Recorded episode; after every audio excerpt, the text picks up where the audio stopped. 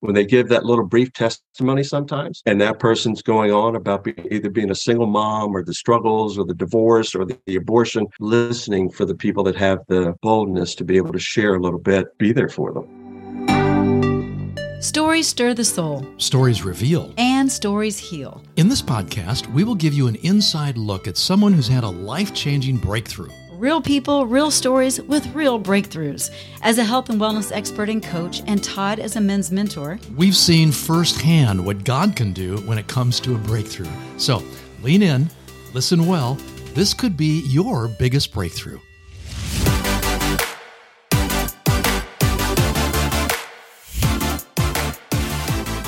Hello, and welcome to this episode of Your Biggest Breakthrough. I'm Wendie Pett. I'm Todd Isberner.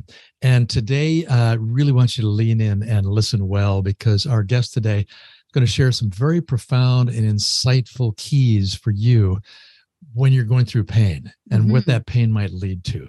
I think sometimes uh, we dismiss pain as just like kind of a nuisance, hurry up, get out of my life. And we don't see any real purpose in it. But our guest today is going to help us find that purpose.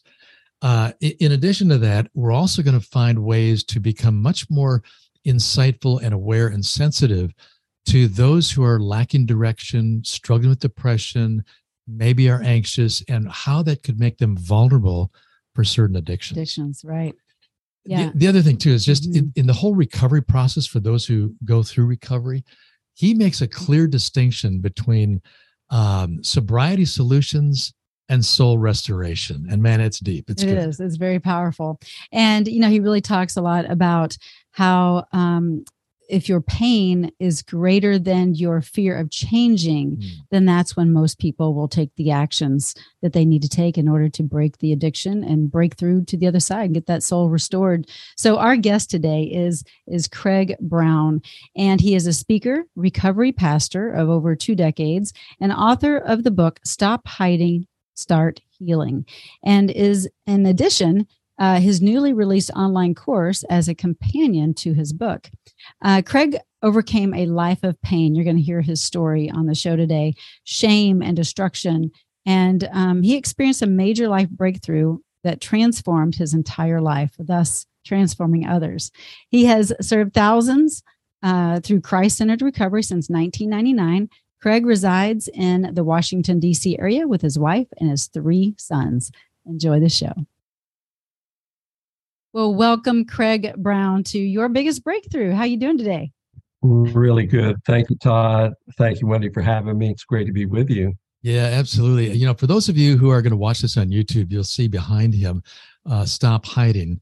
Start healing. And uh, so that's not an indication of anything that's going on in his set. That's actually the title of his book. Wendie's it's a great book. Great book. And uh, yeah it just it, it tells the story and gives all kinds of really helpful insights.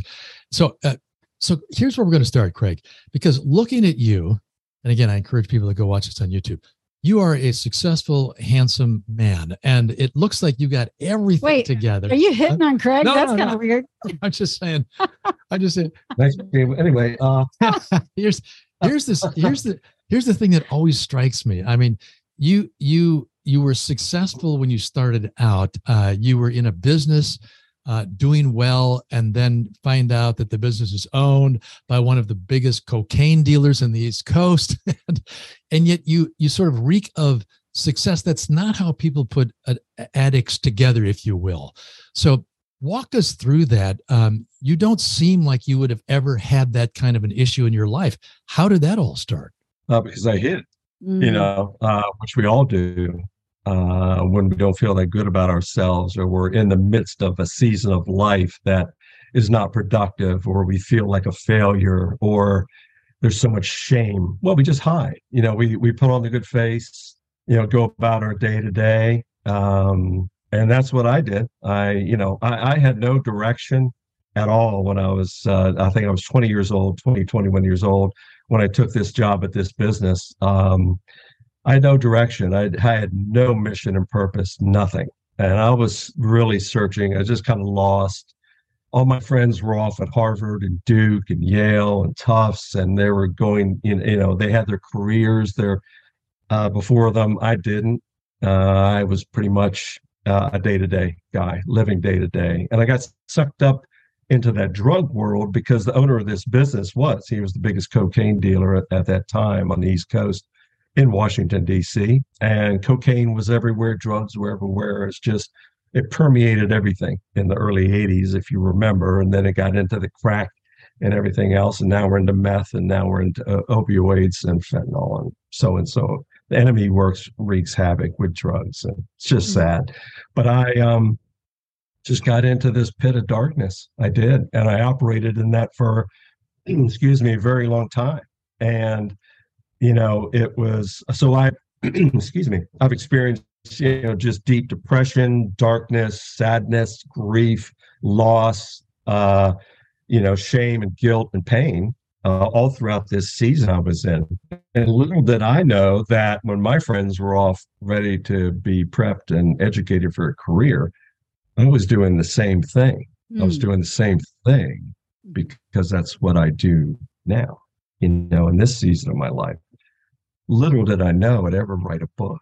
Little did I know I'd ever be involved in Christ Center Recovery Ministry for two decades. Little did I know that the brokenness and every bit of pain that I experienced was being used so I could be on this show with you today. And the Lord already had it all mapped out.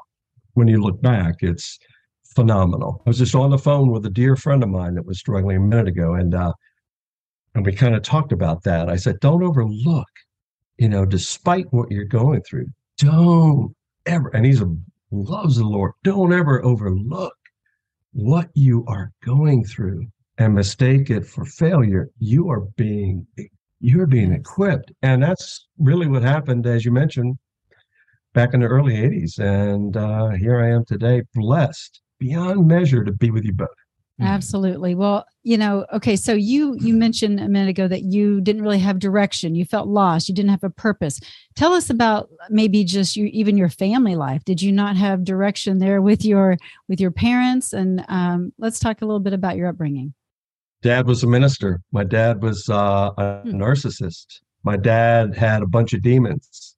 Hmm. What I saw in the pulpit was not what my sisters and I saw behind closed doors night wow. and day, wow. night and day. People adored him, loved him, but he would go help them in a heartbeat and let us suffer. That's just what narcissists do. As, but as far as I knew, normal family. I wonder how many PK kids would be sharing a similar story. 90% of them probably. Matter of fact, the guy I was on the phone with a minute ago, PK kid. And there's a and there's a fraternity out there, and it, it's you know not all but there's a majority of us. When you're really young and your whole life revolves around your dad and making him look good you have no identity. You have no identity whatsoever. My identity was you better be good.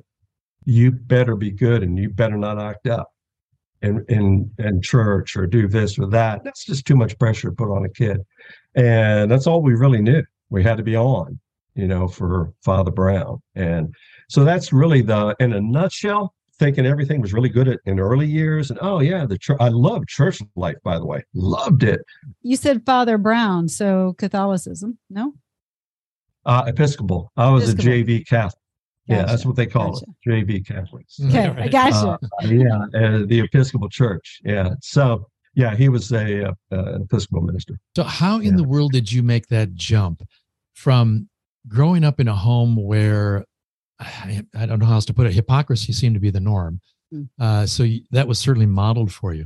Now you're in your early 20s, not having any clue what direction you're headed, seeing the the inconsistency of church life and real life.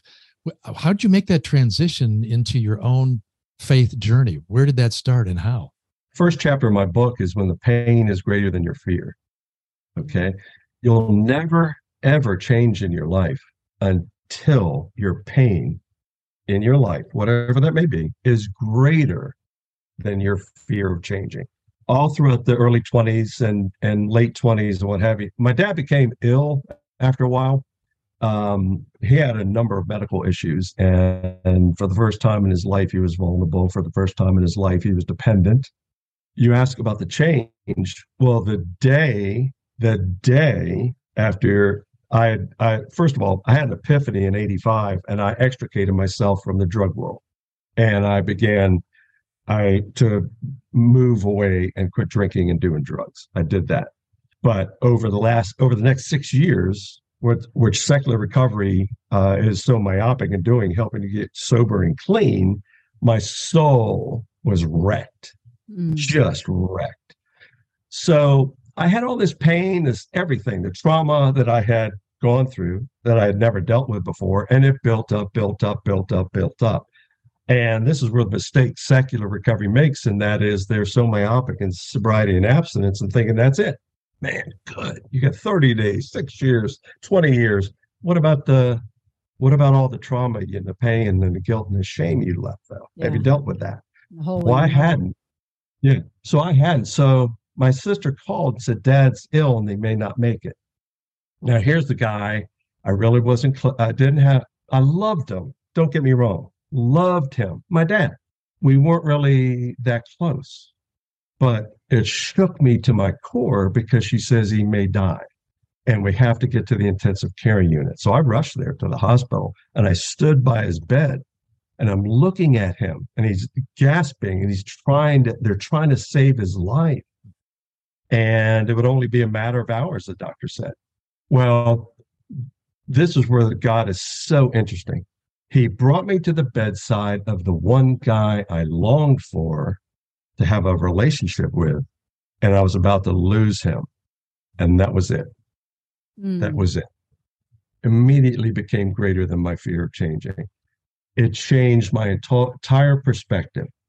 And I didn't have anybody lead me in a prayer. I didn't have anybody uh, uh, mentor me. I did have a daily word that my mother had sent me that I was reading for like a number of months prior. But I just, the next day, I cried out to God and I said, I, I just can't take it anymore. Cannot take it anymore, God. You're going to, my dad's going to die. I feel like a complete failure. I'm full of this pressure and this pain, this shame.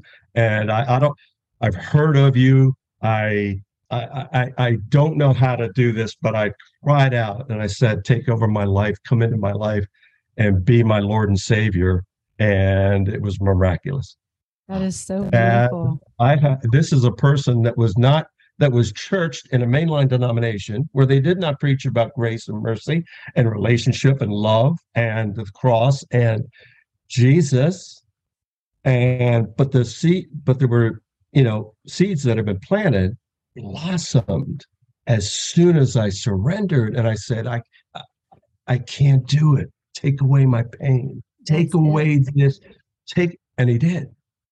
At that very moment, my recovery, I mean, it was miraculous. Yeah. My recovery began on that day.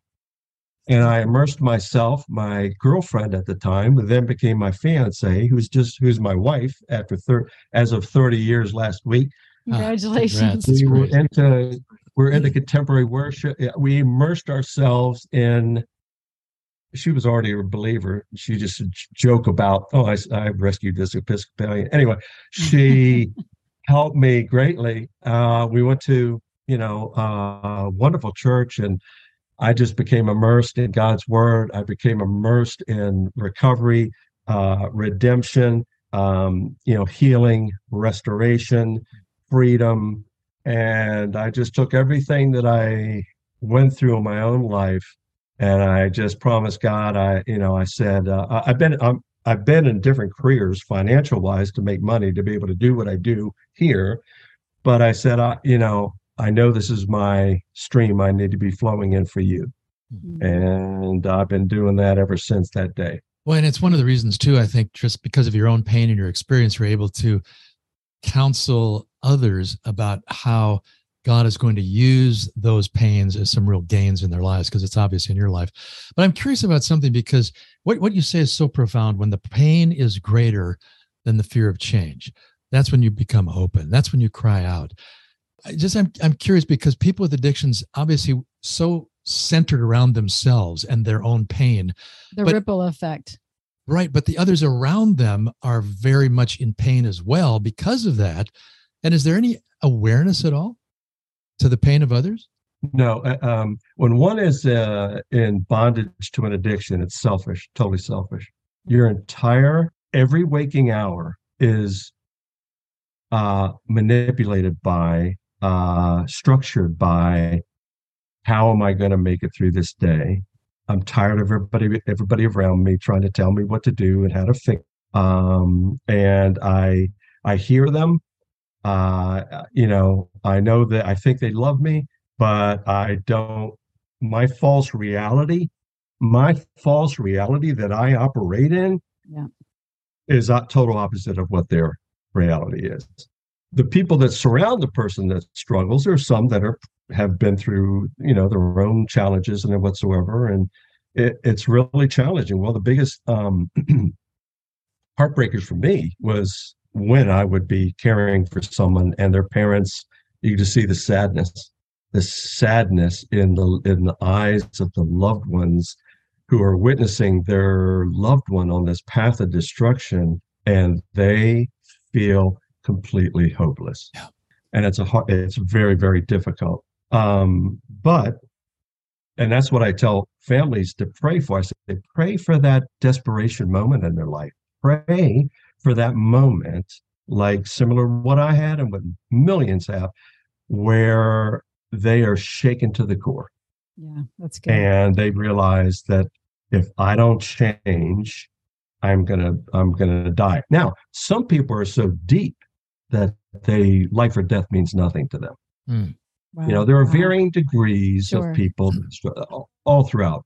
Sure. Varying degrees of people that struggle. All I mean, you have Yeah. Judas, we know what happened to him. Peter and the others, we know their own defects and struggles that they have. It's been there ever since.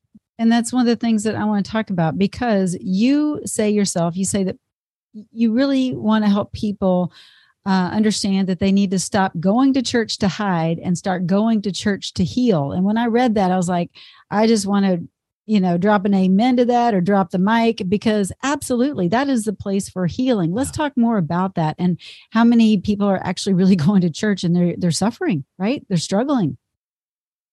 They are. And that's why that that was how the Lord really inspired me to title the book because of my two decades of seeing people continue to go to church, just just dragging their shame with them. Marriage is good.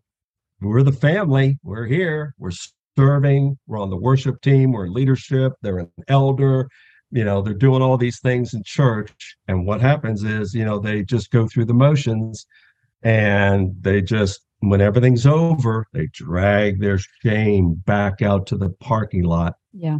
and then they do have a big sigh of relief where i got through another sunday and i didn't have to tell anybody that my life is in complete turmoil Right. What a what a horrible place to to be in. And so what would you tell that person that maybe they're listening and man, that's them. That resonates with them. What would be the first thing that you would tell them to do so that they can have freedom and not feel that way any longer? Well, understand where your shame comes from. Number one, it comes straight from the pit of hell. What people don't understand uh, that is, if the enemy was allowed in the most precious place of paradise, the Garden of Eden, if you think that he's not allowed in your marriage, your home, your business, or your church, you're fooling yourself. You're just fooling yourself. Say, So I go to church on a regular basis. I'm in this small group, that small group, this and this, and that's great. Bless your heart. Absolutely, you should be doing that. But the enemy wants nothing more to continue to crush you, and he wants nothing more to inhibit you and keep you in bondage to telling others at the one place God created for the very thing for us to do, and that is find healing, you know, salvation, healing.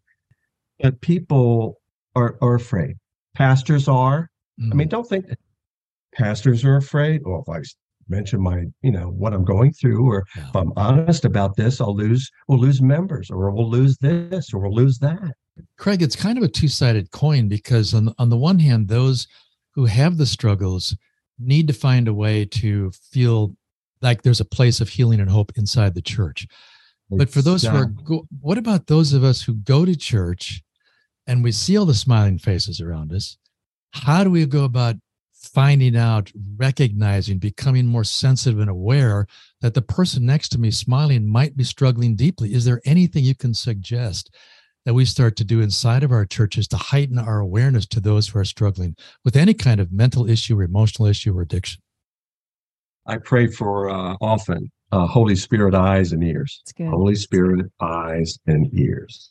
And when you're in that small prayer group, when you're in just listening, we're we're we're so busy. We and and the church should be the one place where the uh, where the Holy Spirit reigns, and that is to be used as soon as we wherever we're going to be used and, and, not just church but you know on your phone calls and in your business or at the store or in your small group or whatever just being attentive to Present. the holy spirit mm. people people it's interesting i just see the people um yeah yeah the holy spirit no no it's the power that raised lazarus is available um to every single person and the woman that touched the garment it, eh, it, eh, the same power can heal um, but you have to listen. You have to be observant of people and not intrusive. There's a real and this is where people this is why people often hide in church because they're uh, i love them love them to death but there are a lot of people in churches that think they know their life your life better than you do. And i love them. I love them you know? Uh, yeah. but churches are full of them and that's another reason why people hide. You're right. Not all churches are equipped now you, you're familiar with celebrate recovery i'm sure and the celebrate recovery was birthed through the brokenness of john baker at saddleback church and now it's everywhere around the world as an alternative to secular recovery it's christ-centered recovery 12 steps are the same and the principles and everything else are very similar. But what's different is it's a soul restoration ministry, yes. not a sober and sobriety ministry. Mm. So mm. sobriety and abstinence are a byproduct of doing the work. Yeah. Psalm 23. He leads me beside still waters.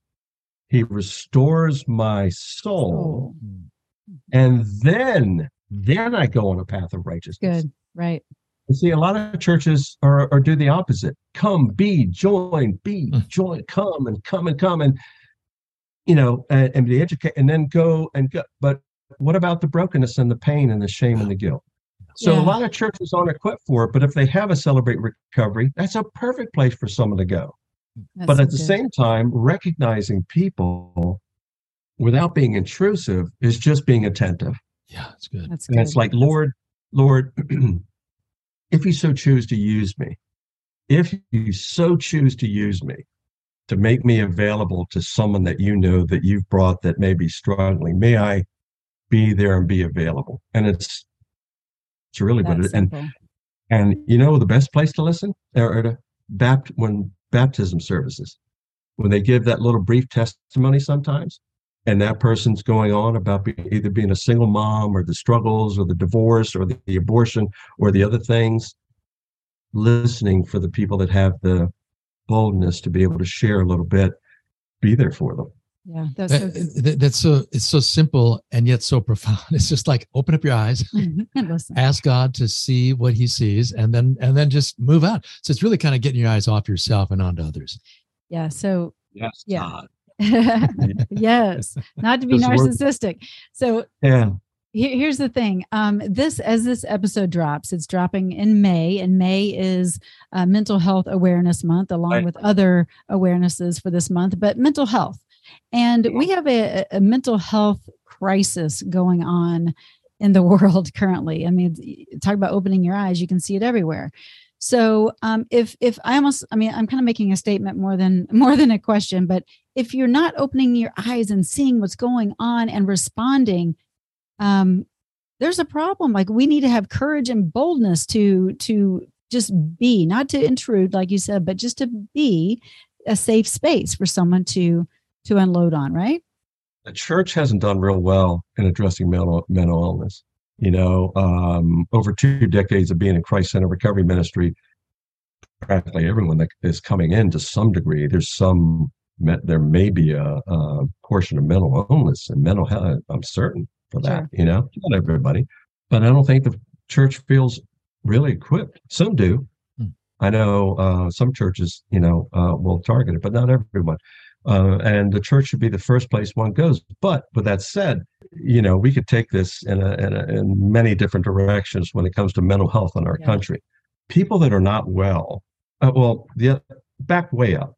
Uh, there's been a battle between good and evil, you know, since the garden, chapter three. So Genesis chapter three. So we shouldn't be surprised. Those that are not spirit filled or uneducated are, are shocked. Oh my gosh, but none of us in the in the church should be really surprised that there's a battle between good and evil going. Right. And that battle between good and evil, the enemy is just wreaking havoc on lives over and over and over again. So, you know, you have hurt people doing really bad things out there. Mm-hmm. And the prayer and, you know, uh, until you get to the the root issue, which is mental illness, and no one's and it's also a heart issue and a soul issue as a country, we're just going to bounce around the symptoms all for years, which we've been doing. Yeah. Get to the root issue. Join the church and uh, together get to the root issue and help people right where they are in suffering. Yeah, thank you for pointing that out because I think sometimes we just sort of we kind of just overlook the fact that there is a battle between good and evil, that there is a real devil who is on whose agenda is to to wreak havoc and destruction and remove people from relationship with God. So really it starts there. And I think as you said earlier, if you have the eyes of the Holy Spirit to see and the ears to hear, you'll recognize the spiritual battle. Craig, before we let you go, I want I want you to just hit on something for us because I think there may be some parents or even grandparents listening who who have a loved one in their family who mm-hmm. they see like what you described earlier when you were in your early 20s they see lack of direction. They see boredom. They see depression. They seem almost they, they see like a darkness around their son or their daughter or their grandchild and they don't know what to do and they don't realize that that person is right now in a very vulnerable place of being open up to the wrong influences and addictions. Can can you help that parent or that grandparent or that friend find out ways to and i've recognized this area of dark darkness and depression and directionless what do i do? How do i help them so they don't go down that path of addiction? Because so many people are afraid to even go there thinking it's going yeah. to cause them to be triggered to go worse right? And into a worse uh, depression or whatever. So what would you say? Yeah it's true but um i forgot where i read this but um i was just reading some research and um one of the uh, one of the points that was made is that the uh, the youth, there's certain segment demographics said they wish their parents had disciplined them more. Uh, we already know what the Bible says about withholding discipline, but at the same time, we have to understand too. Post COVID, that young that demographic. I mean, goodness, look what's happening in our that demographic. Uh, it's wreaking havoc on them you know, uh, suicide rates are up. I mean, uh, you know, uh, depression, anxiety. I was talking to a real good counselor I know, and she goes, Craig, that I'm seeing so many young people now, so mm. many young people that are really, really strong. They're lost. Yeah. They're really lost. They have no motivation. They have no mission and purpose. But to the families, you have to be observant, look for the patterns, the different patterns, isolation, number one, anger, moody, uh, friendships, new ones. All of a sudden, it's like, who are these people? Uh, just um, sleeping patterns. Other things. There's so many different patterns, but it's the la- the one thing that the last thing you want to do is is be silent. Here's a phrase that I tell parents to use all the time with their kids. Don't make it about you, you, you, you. Come to them and say, help me understand what you're going through. Good. Help me understand. Good. Why are you so angry? Mm. Just talk to me. Yeah. Be, you know, be be the Bible talks about restoring gently. and there are situations if they're in your home that you have to talk they have to put down conditions and different action plans and things like that that's okay um, but at the same time come from a place of empathy, come from a place of encouragement, come from a place of of anything, love and abundance of that. Good. As your mom or dad or grandparent or friend, help me understand. Talk to me from, at a heart level and let me know really what's going on. That's I don't know. I can't change you or fix you. I can't, but I'll be there to love you every step of the way. That's mm. good, Craig. Yeah. And you know, with the um, brokenness of the family unit that's where that could be a whole nother conversation where the disconnect is happening too with the younger generation because they may get that support from one side and not the other and there's anger issues there. I mean there's so much right? But you explain so much just through your own story and you just have a heart to help others through their through their um, stuck points and you want to see people set free and so i thank you so much for writing stop hiding and start healing and the subtitle is discover how to be set free from the pain and shame of your past so that you can live a life of freedom meaning and purpose and so we thank you for for heeding the call to your purpose and turning what could have been just uh, a really bad road and direction uh, and what could you know looks like failure quote unquote to what God is using for for his greater good. So thank you. Yeah, thanks for your passion and your inspiration. You're helping light fires. Yeah. appreciate that a lot, man. Thank you so much for being on your biggest breakthrough. Where can people go to get your book, Stop Hiding and Start Healing? Well, it's available on Amazon. Okay. Uh, just Stop Hiding, Start Healing, Craig Brown. I have a website, uh, my own personal website, Craig D. Brown craigdbrown.com, craigdbrown.com, and you can uh, find it there as well. Perfect. We will all do that. So thank you, Craig, so much. God bless you, and uh, keep fighting the good fight. Will do. All right. Take care. Thanks so much. Love having Craig on the show today. You know, it's it's always interesting because when we have different guests on, they're always coming from different perspectives. They've just had this unique journey that that they've lived and and god doesn't waste our pains no not know? at all in fact he encourages others when they are in pain yeah not to just wallow in that or even dismiss it as being sort of pointless because God will use it yeah. if we're available we to Him ourselves. and if we allow Him to do that. Yes, yes. You can see that's exactly what's happening in Craig's life. He's been doing this for over 20, 25 years yeah. and he's still got the same passion. He so badly wants to help people break through the things that are holding them back. Experience freedom causing Christ. addictions. Yeah. yeah. So good. Well, again, go to craigdbrown.com or get Stop Hiding, Start Healing on Amazon.com there we go. I don't want to cover up his name if you're watching on YouTube. And if you are uh, looking for a place that is safe to go and get uh, mentorship, um, Todd does this with men. He, he helps men uh, master their faith, their family, their fitness, and their finances. And you can go to toddisberner.com. And I do the same with women. So uh, check that out if you're looking to get uh, in a better place with your health and and uh, and just mind, body, spirit, go to wendiepett.com. But we appreciate you tuning into this episode of Your Biggest Breakthrough. Um, make sure you share and um, catch us the next time yeah, right you. here. Head on over to yourbiggestbreakthrough.com where you'll find some free resources and information and a place where you can comment. And we would love to dialogue with you there. So thanks so much for tuning in, and we'll see you next time.